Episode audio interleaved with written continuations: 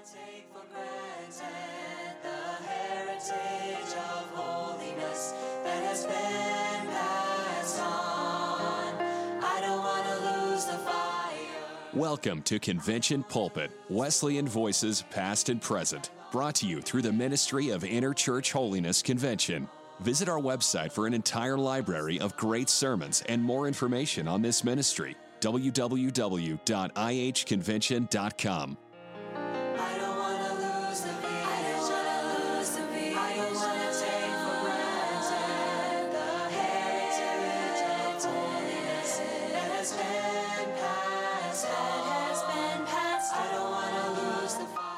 David Spivey is one of our younger ministers. He pastors the Haven of Rest Bible Church in Galax, Virginia. This sermon was preached in 2012 at a youth revival that he held in Shelbyville, Indiana. He titles this sermon, Isn't It Time to Obey the Lord?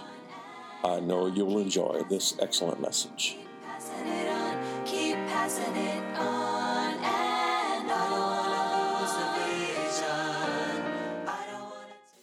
It's a true, true privilege for the Spiveys to be back to our home away from home. We love you, and we find it uh, just wonderful to be here in Shelbyville, Indiana tonight. It's a little different going into the house about an hour ago or so, and uh, a couple hours maybe now just uh, taking some time to finish preparation and pray. And frankly, tugs at my heart a little.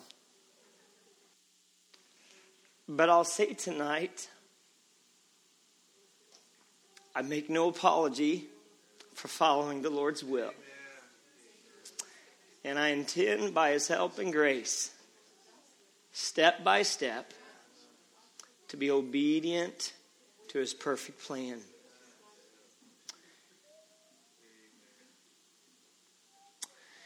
The Lord uh, is very evidently working here, and uh, I thank God for that. But I thank God that He works in Mesa, Arizona. And uh, over the last six or seven months, we've watched the Lord move in convicting power. We've watched Him move in providing for needs.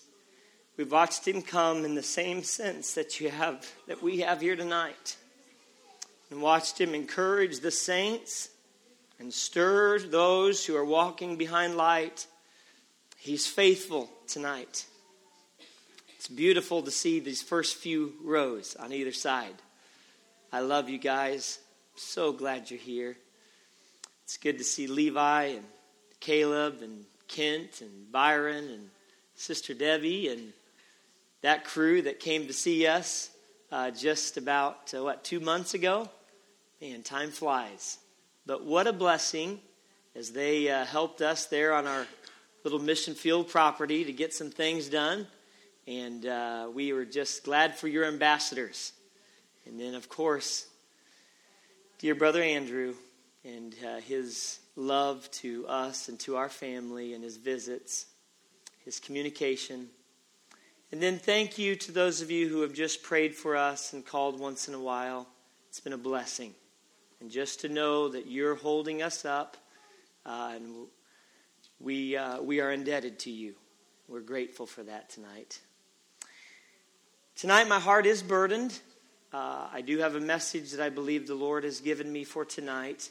Uh, it's, a, it's a message I've preached before, but it's a message that I feel like is for this first night. Uh, some of you I met just about four and a half years ago. Some of you young people may remember that. Uh, the Lord, right about here, the Lord, uh, I just felt the Lord give us a peace and a clearance about coming to Shelbyville just uh, a little over four and a half years ago. Right about somewhere where uh, Brother Smith's sitting, uh, about a little over a year ago, I felt the Lord's clear call to leave here. But I'll say this in that time, all of us are moving forward. None of us stays at the same place Four and a half years ago, we were at one place in our lives, and you were at one place, and our paths came together. And six months ago or so, our paths separated for a time. But all of us are moving forward.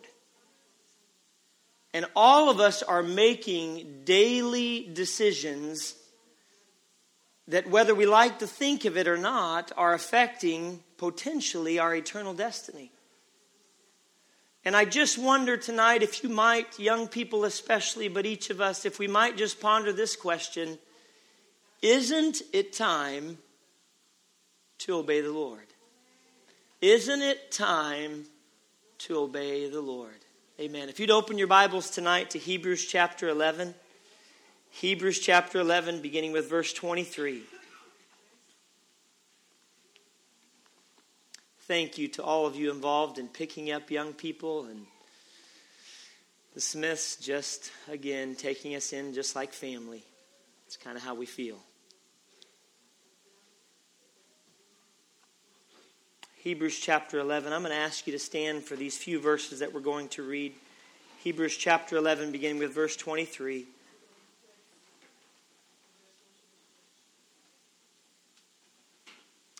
By faith, Moses, when he was born, was hid three months of his parents because they saw he was a proper child and they were not afraid of the king's commandment.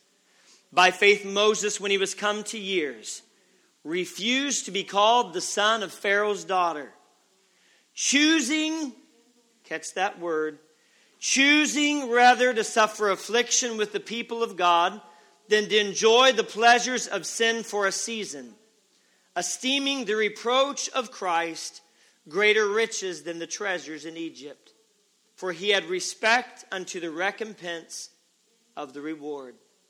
By faith he forsook Egypt, not fearing the wrath of the king, for he endured as seeing him who is invisible. I'd like to ask Andrew Smith if you'd lift in prayer.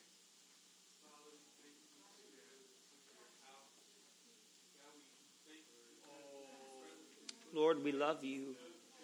Sense that you're speaking tonight. Bless your name. Bless your name. Bless your name. Hallelujah. Hallelujah. Oh, thank you, Lord. Hallelujah. You may be seated. I didn't mean to leave out the Glicks. I'm thrilled, thrilled that they're the ones working with us this week. And I mean that with my whole heart. Young people have, children have an all consuming question When am I going to grow up? When am I going to grow up? I mean, it's a passionate question in their lives. It's something they think about often. It's something that's uh, no doubt at times uh, uh, uh fills their daydreams. It's something that already comes out in my interaction with my uh, uh, four, two of my dear treasures.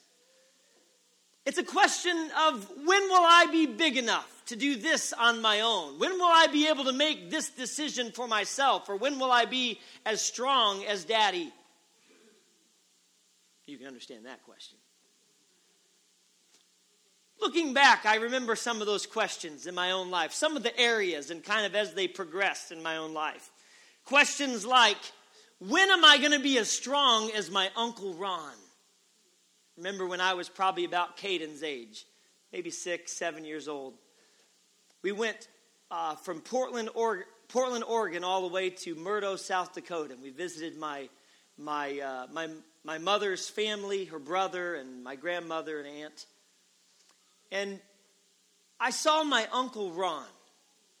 First time I remember seeing him, and he was probably about six foot three, and to a six or seven year old boy, that's pretty tall. And he'd wear these T-shirts and coming out just below the cut edge, the end of the sleeve of his t shirt, was a bicep that to me was pretty impressive. I remember thinking, wow, my Uncle Ron is strong. I'd love to have that kind of strength. When am I going to have muscles like that? Still asking that question.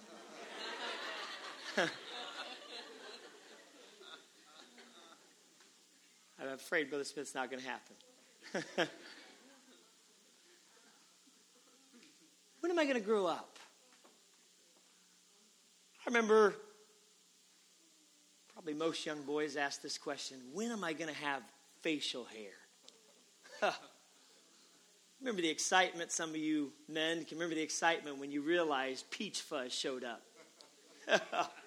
wow. Couldn't wait for that first shave. What was it? What is it? It's a sign of becoming a man, it's a sign of growing up. That desire to be able to make decisions for myself. I remember, uh, remember that desire to have a real girlfriend. Yeah, you know what I'm talking about. Well, or boyfriend, right, girls?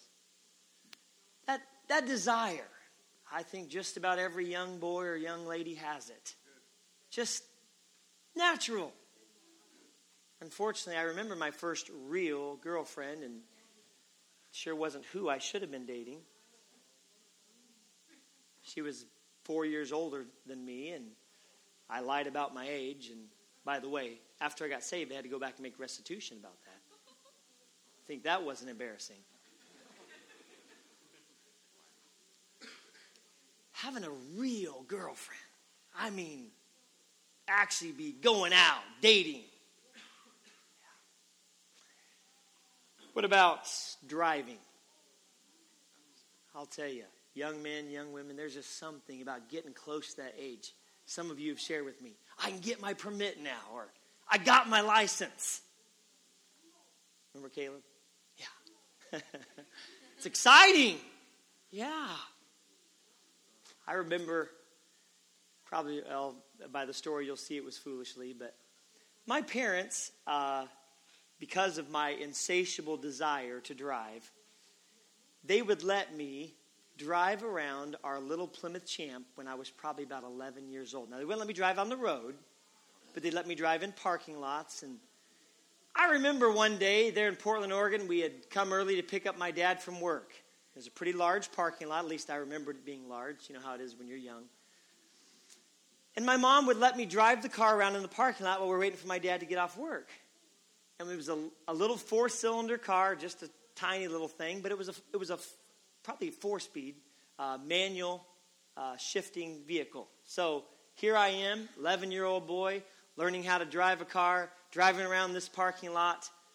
And the thing about being young is you don't really understand all the implication and consequences. And I remember coming around the far side and making a left hand turn, and I, if I remember correctly, I got into first and was bold enough to shift it into second and came around what I'll call the final corner. And my trying to push the clutch in, Gordon, and turn the corner and all that. I don't even remember how it all happened, but there was an area they had where motorcycles could park. What they had there is they had these probably about three foot posts. And as I came around that corner, I didn't come around it enough. And the front end of our car collided with one of those posts and bent it forward and bent our bumper in. And I'll tell you, I thought the end of the world had come. 11 year old, I remember 11 year old boy driving a car, wrecking in my father's parking lot, my father's work parking lot. What was it? By the way, I didn't stop driving after that. I got my courage up again. What was it? It's that desire to grow up, to do the next thing in life. Remember working. 14, I started my first job, mowing lawns with Reuben Weiss there Phoenix, Arizona, at the Bible Missionary Church, making $3.50 an hour. Wow, having my own money.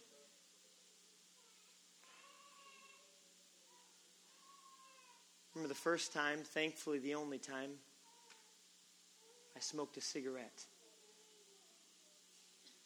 See, a lot of times young people get the idea that if they can just do something they've seen an adult do, smoke, drink, act a certain way with women or men. If I could just do that, I'd be big. I'd be an adult. I'd be something. Others would look on me and think I'm cool. I'm it. I've arrived. I remember that as we were on a, unfortunately, a school field trip for a Christian school. Three of us fellows got alone, and one of the fellows pulled out a pack of cigarettes. So thankful is my only one, Sister May. For years down the road, I was there in some of the final years of my grandmother, my grandmother, Margaret Osborne, who smoked for 30 some years. In the final 15 to 20 years of her life, she suffered with a horrible disease called emphysema. Young people, I wish, I wish I had a way just to show you a little glimpse of what my grandma would go through every single day. As she'd wake up in the mornings, and this is disgusting, but as she would begin to try to get the phlegm out from her lungs, she couldn't get rid of the air that was trapped in her lungs, and she'd cough and she'd hack and she'd. It was miserable. It was horrible. She'd be on her machine and finally get up some measure of strength and get cleared enough where she could kind of begin the day, but eventually just had to be on oxygen 24 hours a day. What is it? It's the consequences of wanting to grow up that we don't see at the beginning. My grandma, who's now, I believe, in heaven, my grandma could look back or could change things, I'm sure she'd go back and she'd never touch that first cigarette. I'm talking about the desire, the insatiable desire to grow up.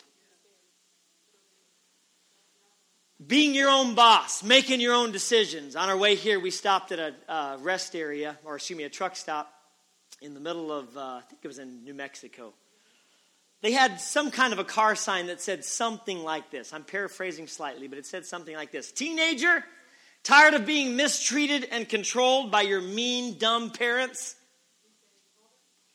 Take action now. Move out.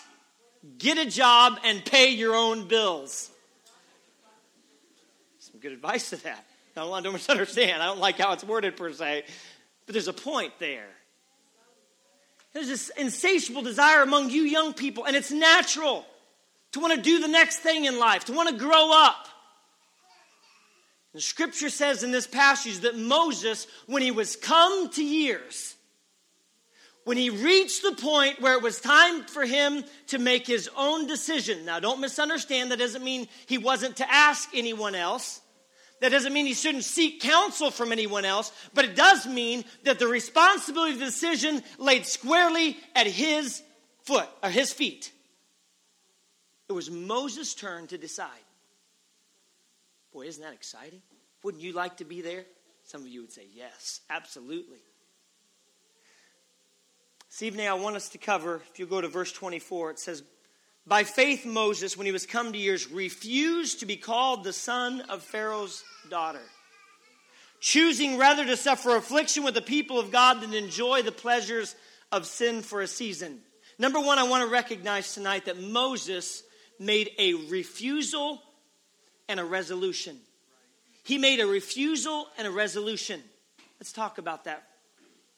First of all, we find in verse 24 that it was made with maturity maturity. Someone, someone has said, we all have to get older, but we don't have to get mature.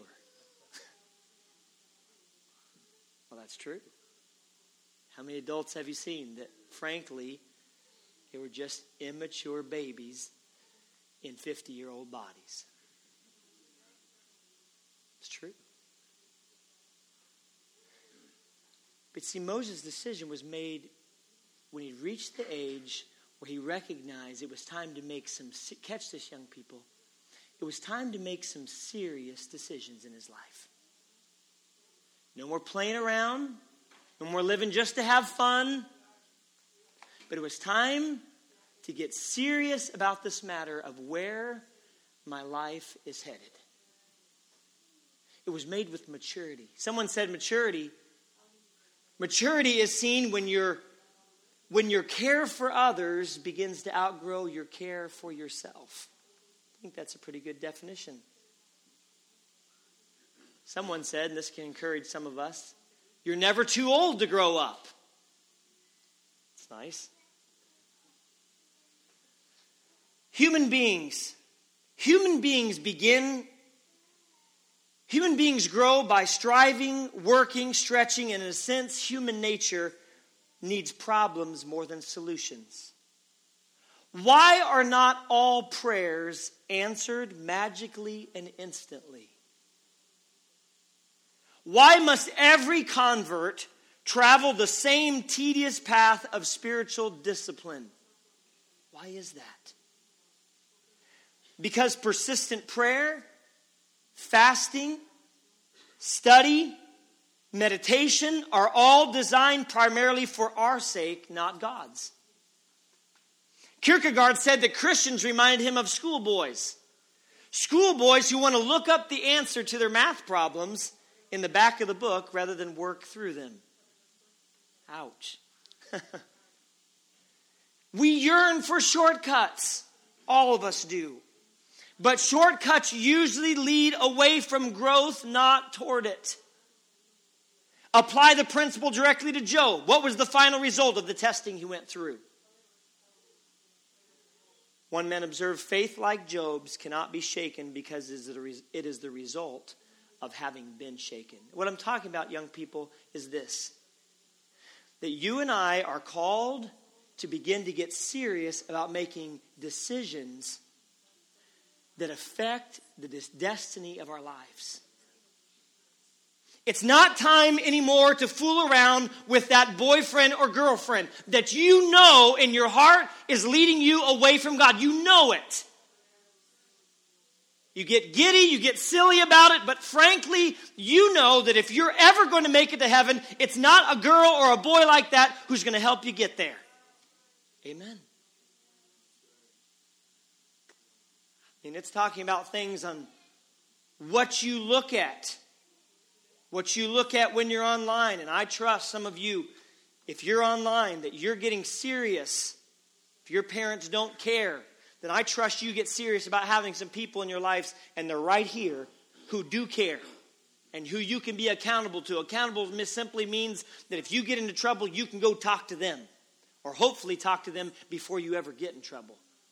Amen.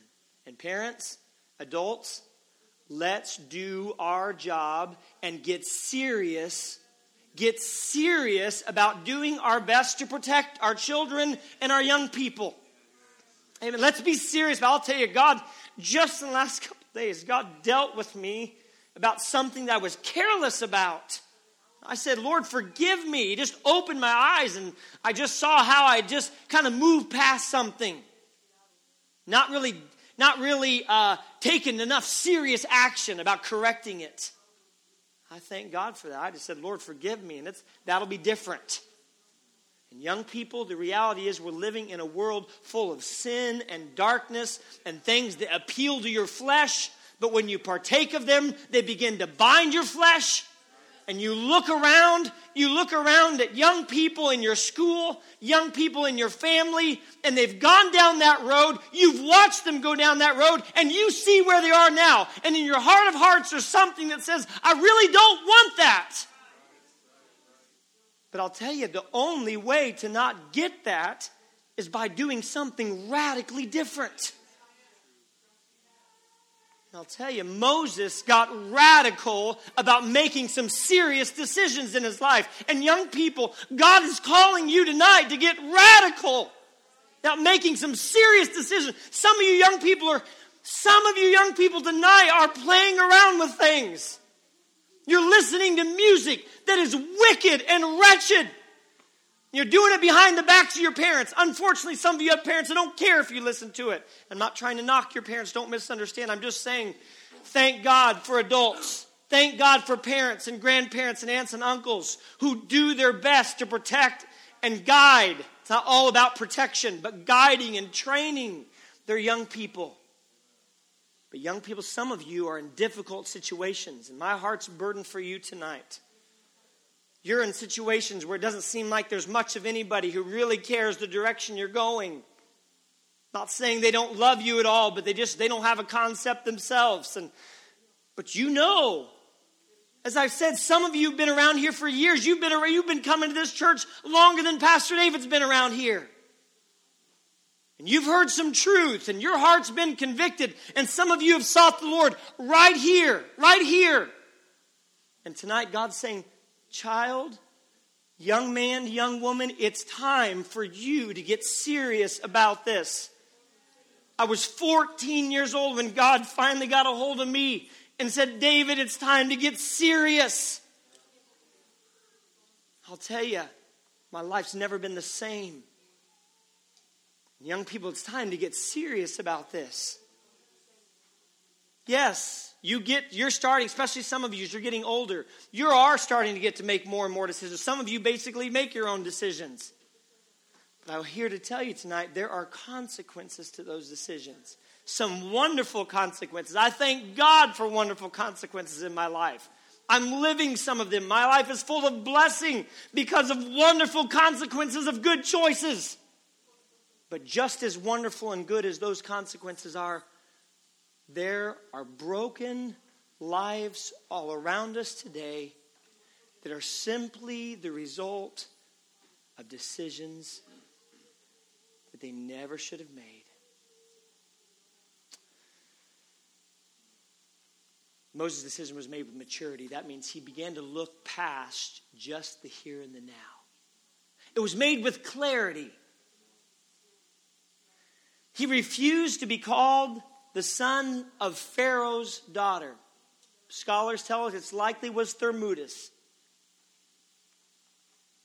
He forfeited his position.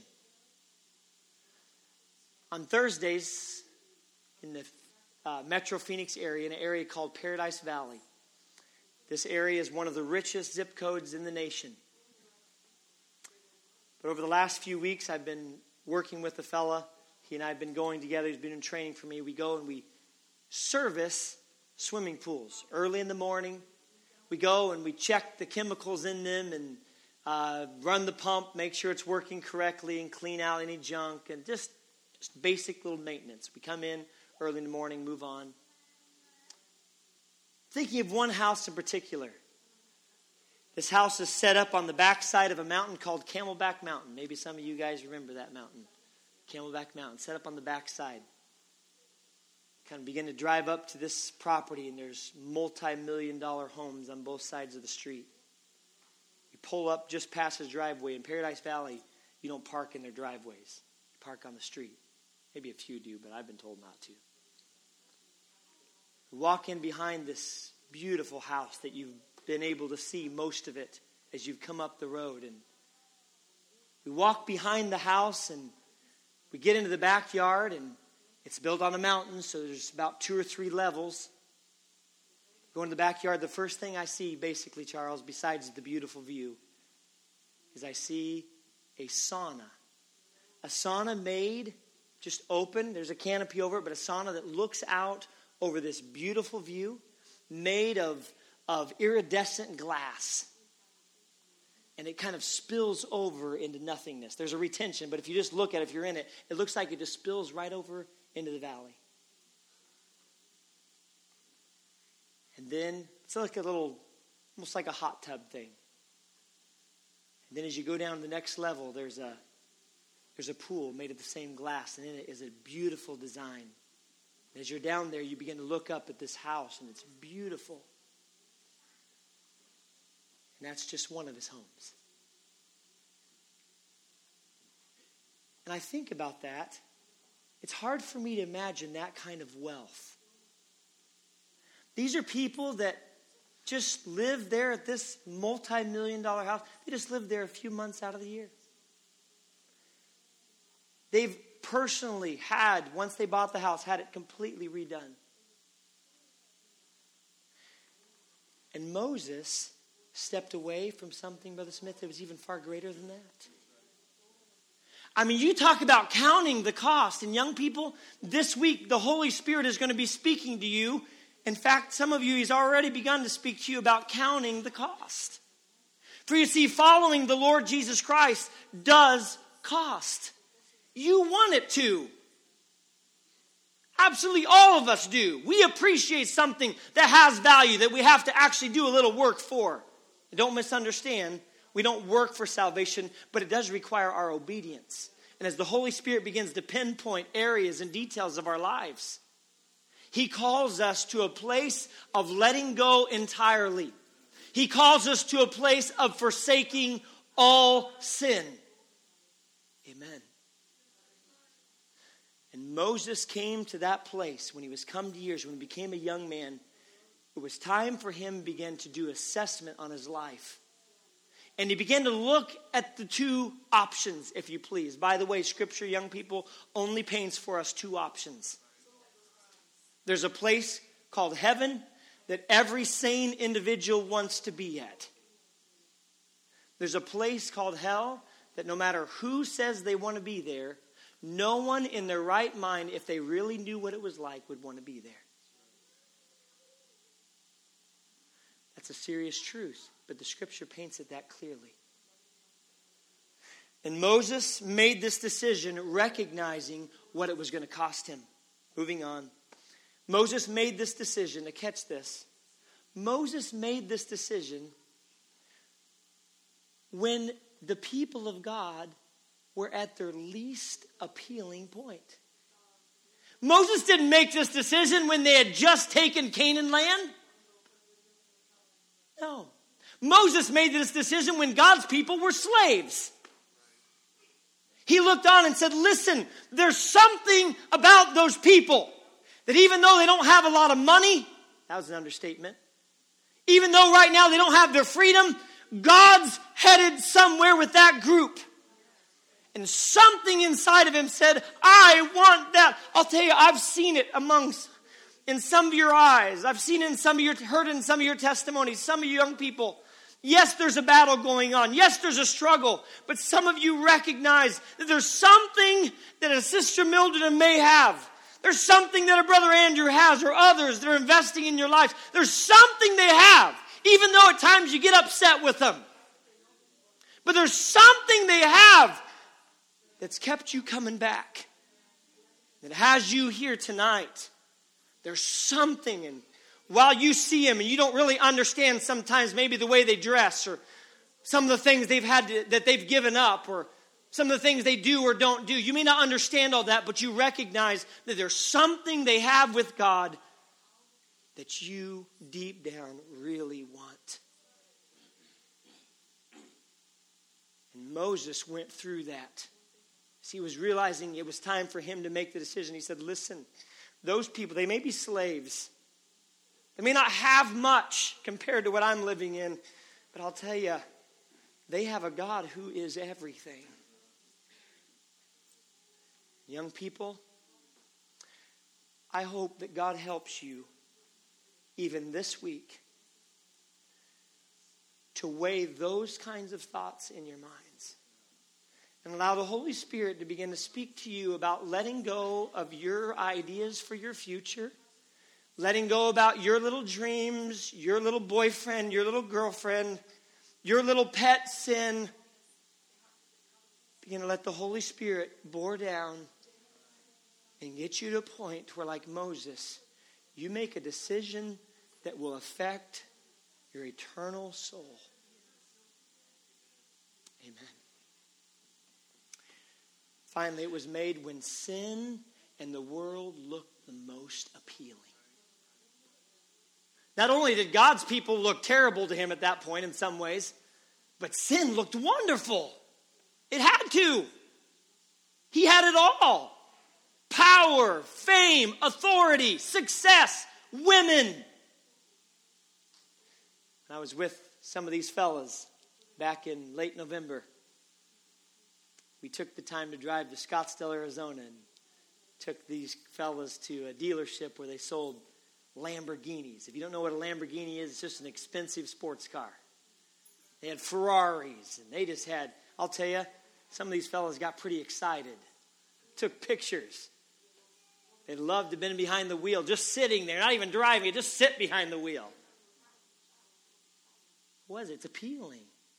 It's cool, it's fast, it's expensive, a status symbol. And frankly, we can't help at times be drawn to some of that. I think they look cool. I think it'd be fun to drive one. Move past the thought of ever owning one. I'll tell you, Moses in his day, there weren't Ferraris, there weren't Lamborghinis, but there were a lot of things that appealed to young men. I guarantee you that nothing's different except just what they're called. And that day, there were things that when Moses looked at him, he thought, wow. Not only do I have some far off thought of possibly having that, but I could have it. And the reality is, some of the young people, if you put your mind to some things, you have some gifts, you have some abilities, you put your mind to it, there's a lot of things in this life, a lot of stuff, a lot of material things that you could have. You could work hard for it, you could achieve it, you could attain it. I'll tell you, Ravi Zacharias says there's no lonelier place than to have worked hard, reached the zenith, the top of what you thought success was all about reach the top of that and realize it's not what you thought it was. And young people, all you need to do to realize how empty that lifestyle is is look at the people that you already know about. The, the movie stars, the sports players, the music artists. What's their life full of? Is their life full of happiness? Momentarily it is. But their life is full of brokenness they have messed up marriages. They have drug addictions. They die. I think uh, a year or two ago, I did a study on some of the music artists who've died premature deaths. And their lives, by their own admission, their lives by their own admission, they look like they have everything. Levi, they have the Lamborghinis. they look like they have everything. But by their own admission, they're lonely and empty. And somehow, through the glamour of it all, Moses looked on and said, I see that there's emptiness in living as Pharaoh's grandson. Yeah, there's some fun.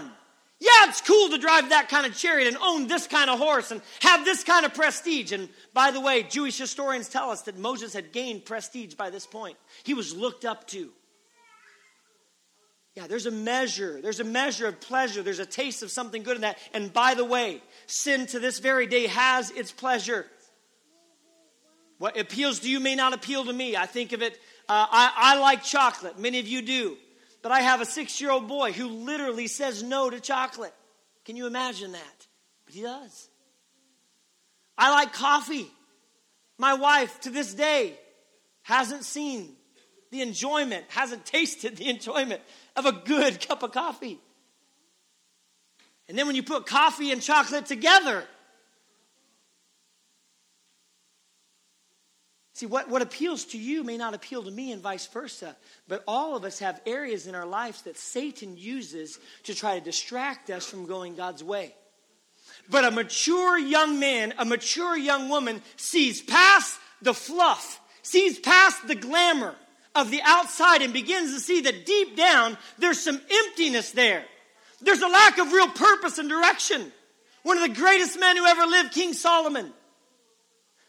If you look at Ecclesiastes, I believe it's chapter 3, Solomon lists what he did in his life. And guys, he did it all. Whatever you're thinking about, he did it. He did it. And he says, I came to the end of it all. And I found out it was vanity of vanities it was all empty. What was his reasoning? He realized that in looking at the rewards, that the Jewish slaves at the end were going to have it far better. That's an understatement. They were going to have everything, and Pharaoh's house was going to have nothing. Young people, could I challenge you tonight? Would you do your best for your short sighted vision? I don't criticize you that way. That's just part of being young. We just have short sighted vision. Would you let God begin to stretch your short sighted vision and begin to show you that down the road, the decisions you're making now are going to. Fa- it's amazing now. I'm 37 years old and I can look back and see decisions I made and how greatly they affect where I am today. For good, for bad. Young people, God's the Holy Spirit is faithful to speak to you right where you are. He'll speak to you and say, son, daughter, child, the road you're headed on is wrong and it'll lead you to hell. But if you'll follow me, if you'll take what we call the narrow way, if you'll esteem or value the reproach, the others looking on you sometimes are going, You're doing that? You're a Christian? You feel like you got to go to church all the time? You love the Lord? You don't dress like that anymore? You don't listen to that music? What's your problem? Sure, you are going to face some of that. Absolutely. You might as well know the cost right up front, especially some of you. I'll tell you, Moses, he counted the cost, knowing that it was going to cost reproach, knowing that he was giving up all that stuff. And I'll tell you, he found treasure. The young people, it's hard for you sometimes to grasp this, but the Holy Spirit can show you this.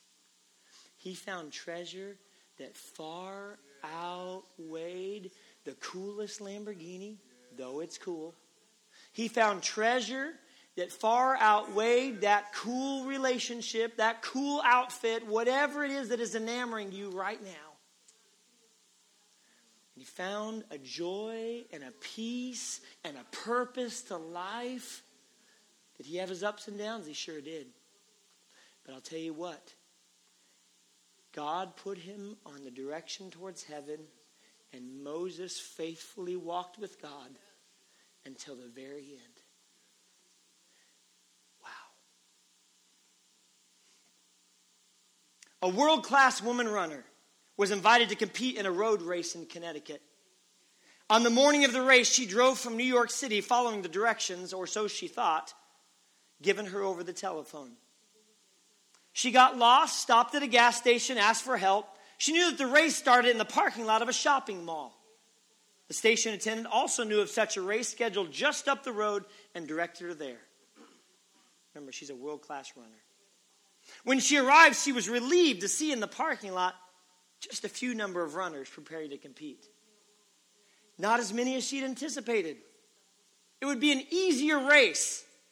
Wouldn't really cost her that much as she had expected. She hurried to the registration desk, announced herself, and was surprised by the race officials' excitement at having such a renowned runner at their race. No, they had no record of her entry, but if she'd hurry and put on the number, she could make it just before the gun went off. She ran, and naturally, she won easily. Some four minutes ahead of the first male runner. Only after the race, when there was no envelope containing her sizable prize and performance money, did this professional runner realize that the event she'd run was not the race that she had intended to run. That race was being held several miles farther up the road. And now, because of her confusion,